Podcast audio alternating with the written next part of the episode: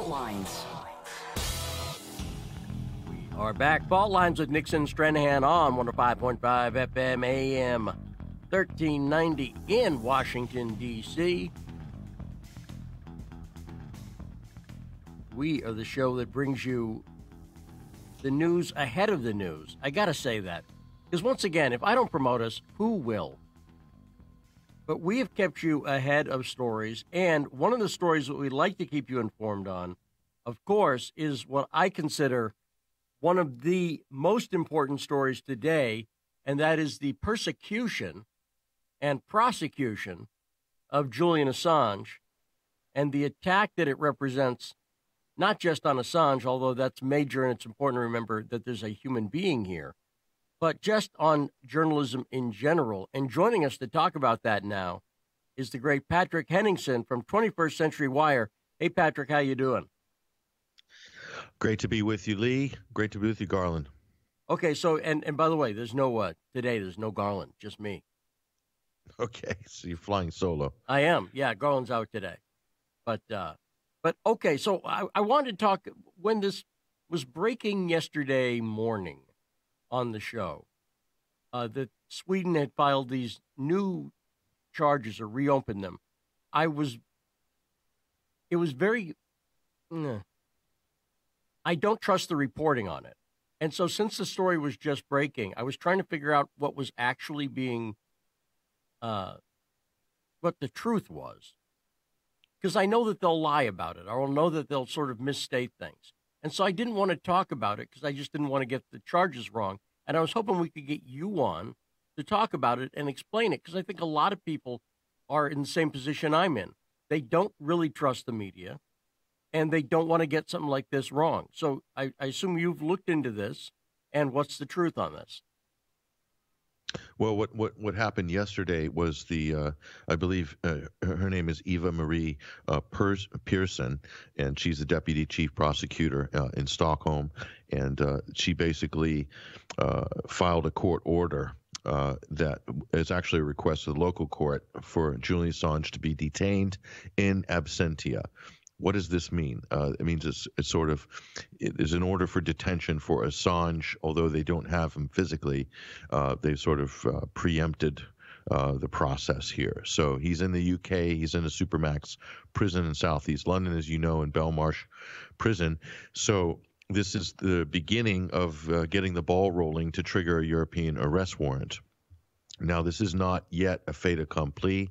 Uh, this still has to sort of go through the Swedish uh, judicial processes.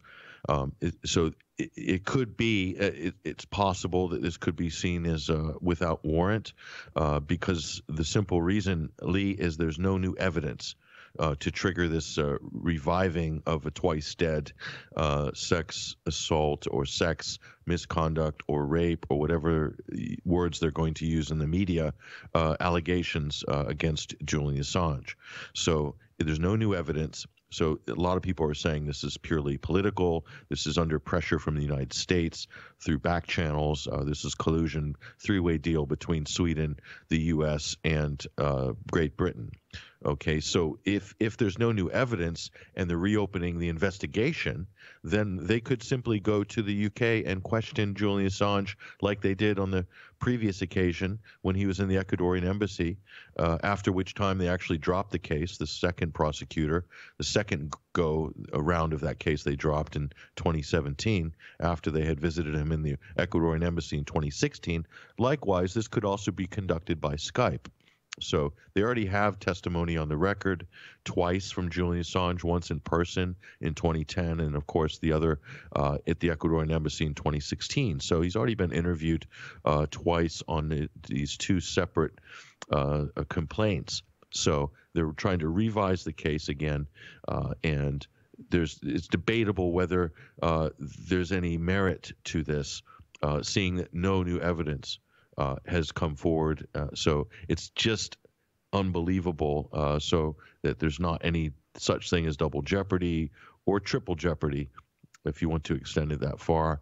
But that's where we're at. And the United States is all too happy to sort of let this uh, pantomime of due process uh, carry out uh, as is uh, the UK, to offload this problem onto Sweden, which would be very convenient because, as the paragon of democracy and uh, all all things that are good and and true in the rules based international order, I'm sure Britain doesn't want to be the one to get its hands filthy handing over Assange to uh, a, a, a really decrepit judicial proceeding, uh, which is taking place in secret in Eastern Virginia right now. Okay, so mm, just just be clear, this is all about one incident, correct? All of these different charges. It's not like, is it different people? Is it different incidents? Is it all the same?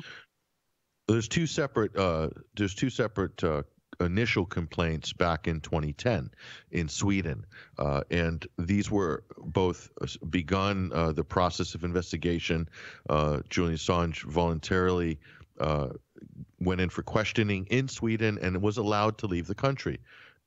Actually, when he came to the UK uh, in, in 2012, realized, uh, which was true at the time, they said it was a conspiracy theory at the time, but it turned out to be true, of course, that the United States had initiated uh, secret grand jury and was uh, preparing to charge Julian Assange, and that and there would be an extradition order from the United States, whereby he probably wouldn't get uh, a fair hearing nor fair treatment based on what they did to to Chelsea Manning. Okay, so there was uh, good grounds there for suspicion by Assange and his uh, legal team uh, to not want to uh, go back to Sweden to physically uh, be detained or answer questions uh, via that European arrest warrant at the time.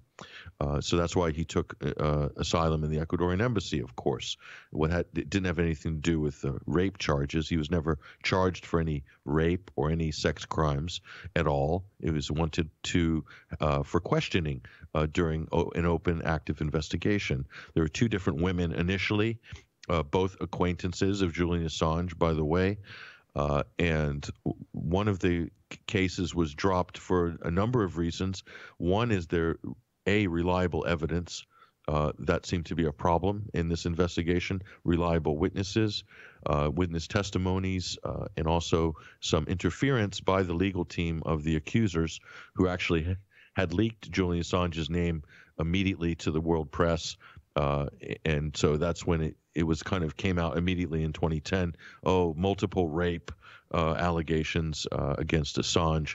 And so that the kind of process was tainted from the beginning. There's also uh, reports of uh, one of the so-called accusers trying to sell the story to the tabloids. They're talking about uh, you know receiving tens of thousands of dollars for the story and so forth and the police trying to actually gin up the case when one of the accuser, uh, one of the accusers who wasn't really accusing but was sort of dragged along with uh, woman A. Uh, woman B didn't really want to go through with it. The police were pushing it hard, though. She actually walked out and said, I don't want to have anything to do with this. Um, that's all on record, by the way. Uh, and so you're left with accuser A at that point, still kind of pursuing the complaint, uh, as it were.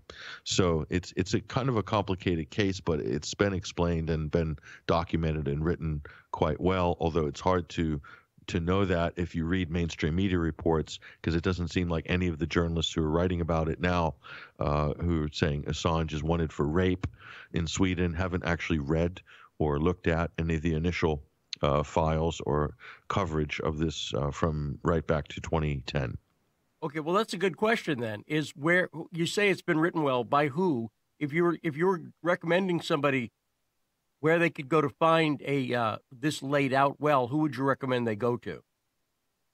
Uh, I, I, would say Consortium News uh, is, is probably the place I would recommend people go and just do a search for um, Assange, uh, Sweden, and that's always a good uh, location. Uh, Pamela Anderson actually wrote a really good blog post, I believe, last night, which is posted on her her Twitter feed uh, the PAM Foundation. So she's uh, on her website as well.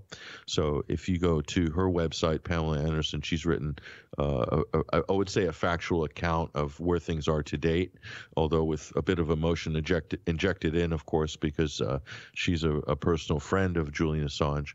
Uh, there's also an incredible video that was made, uh, I believe, back in 2013 or 2014 that absolutely perfectly explains this case. I think it was done in Australia.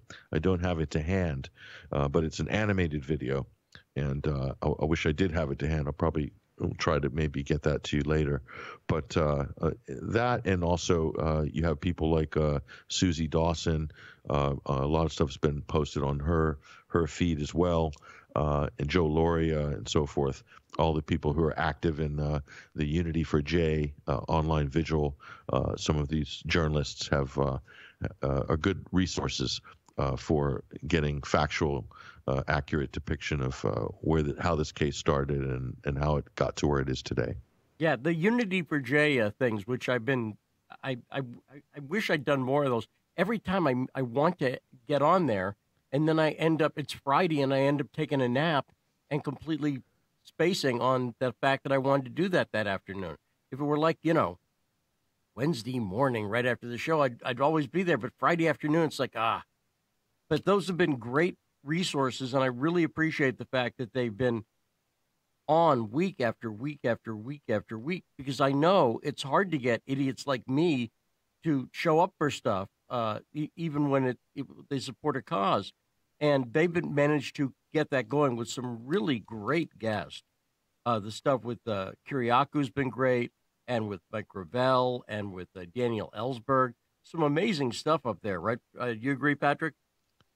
Absolutely, it's incredible what what, what uh, those guys have pulled together uh, for those online visuals and the interviews are just it's just amazing, and it's just one of the only times that you could have a focused conversation on one specific topic or subject, and all the information that comes out as a result of that is just so well focused and uh, detailed and in depth. So it's absolutely invaluable for anybody that wants to get really get their hands into where this case is, and also the whole proceedings with regards to Chelsea Manning uh, in the, the secret grand jury there. Okay, this has well, all been fleshed out in detail in the vigils. Yeah, let's let's talk about the uh, Chelsea situation too, because we were talking yesterday on the show at the end. Though we had a great segment with John Kiriakou uh, for the last two segments, and John and I, uh, aside from, uh, by the way, the main thing was he was uh, telling spy stories. I'll be at honest, Patrick. He was just talking about mm-hmm. when he was doing CIA training and being launched in a raft off a submarine and stuff like that. Like that kind of story. That's pretty good, right? And so, yeah. no, so John's got those stories, right? So he's got those spy stories. So we're talking about that, but we, we're also talking uh, about how brave he thinks Chelsea Manning is. And John's a guy who's done time uh, federally, so he knows what she's facing and what she has faced and how brave it was. John was just uh, beside himself, and I know he feels this way uh, in real life too, not just on the radio. We we both have talked about it, just how brave Chelsea is. Is that the thing that jumps out at you in this? Is is that she didn't have to do this, and she's doing it to take. How many people act principled like that today? Yeah, the, the, the statement she made uh, going in said something to the effect of, uh, you know, any physical torture that I might endure inside uh, is is is pales in comparison to you know the what I would have to live with for betraying my principles, and uh, it's so rare these days that uh, you see people taking a principled stance, especially when uh, they're faced with the ultimate sacrifice, and that can only be translated one way. I think is that uh, what principles you have to ask are Chelsea Manning. Uh, is is she defending? And they have to be constitutional principles. Uh, they have to be ethical, moral principles. So in that sense, uh, Manning right now is probably the premier patriot in the United States right now. Uh, who's fighting uh, a battle, who is putting it all on the line for for the country, for principle. I think if people have to realize that that's exactly what's happening. And it's the same thing and the same choice that uh, John Kiriakou made um, as well. He put his principles before himself in, in, in many respects and paid a, a, massive price for that. And that just deserves the utmost respect from Americans because at the end of the day, uh, John Kiriakou or Chelsea Manning took an oath um, or ha- believe in these principles if they didn't take an oath of office or but they, they, they they're de- determined to defend these principles. These are the foundational principles of the United States of America. This That's is what's right. enshrined in the documents written by the founding fathers. This is the fundamental pillar, building block of of American society. And these whistleblowers are the ones that are going to battle for that. And the politicians and the bureaucrats are the ones who are trying to undermine that. And I think this, if anything, of these stories, if it depicts anything and illustrates anything, it's that that's exactly the story. That exact exactly what is happening. The people need to decide: are they going to get behind these uh, these great patriots or not? Because the media is hardly getting behind them at all. In fact, just the opposite. They're either discarding the story completely, uh, or they're attacking uh, uh some of these people, or you know, in smearing them in some cases. I'm sure that certainly that's been the case Well, no, um, in- over the last few years. You would think if the media had any sense of self preservation whatsoever, if the media had a shred of integrity, and I mean a shred, they would be out putting a special graphics package into, you know, Chelsea Manning countdown, you know, how many days has she been in? It would be on CNN and MSNBC constantly, 24 7 in the corner, little graphic showing how long Chelsea had been in, right? Keep the pressure on, keep the pressure on. They do this about everything. You know what I mean? So they easily would do a graphics package like that if they were about journalism, if they were about integrity. This is somebody who's in prison right now because she refuses to testify against the publisher and journalist that she was a source for. Everybody who's in a position like who, who's a journalist, Patrick, like you or I, we know which side of that debate we come down on, right? And so, where's the media? Where, like you say, the media's out attacking this, and I just think it exposes them for exactly what they are. They're not media; they're propaganda. No, and look, look at look at who the media throw their support behind at the drop of a hat. Basically, like they'll do a, they'll turn the corner ninety degrees on Monday and throw all of their support behind Michael Cohen, uh, because they think Michael Cohen is going to air some dirty laundry that's going to somehow uh, weaken uh, Donald Trump, for instance. Okay, so Cohen himself uh, might many people would sort of put him in the category as a uh, a kind of common uh, grifting lawyer, as it were, an opportunistic, uh, self-preserving individual who's uh, trying to basically somehow make the make the best path for himself, uh, maybe not for his country per se. Um, that's been argued by many people. Or they'll get behind Christina Blasey Ford, who just appears out of nowhere to try to take down a Supreme Court nominee, and then the whole of the media get behind these people. And then when the case is over or when the hearing's over, you don't hear about them ever again, basically. And so th- this is what the media seems to be obsessed with: is all these short-term, opportunistic, politicized sort of micro campaigns uh, that they're con- constantly jumping behind all these uh, pr- pretty trivial, uh, in in the big scheme of things, often trivial. Uh, persons and individuals and campaigns and blowing it up into some big tribulation. Meanwhile, you have a real important fundamental case that has bearing uh, on so many different things, so many important aspects of American society, like Chelsea Manning's case, such a, a, a incredible precedent, dangerous precedent or Julian Assange's case as well, or both of them together in this conspiracy that's being cooked up in Eastern Virginia, uh, and, and, there's nothing. There, Hey, it Patrick. doesn't register as a priority. Hey, Patrick, can I get you to stay for one more segment? We got Garland out today. I'd love to keep the conversation going. Absolutely, absolutely. Okay, that's Patrick Henningsen, 21st Century Wire. Over on Twitter, he is 21 Wire. We got more coming up. Patrick Henningsen, you are listening to the best morning news radio show in the world. Fault Lines with Nixon and Stranahan.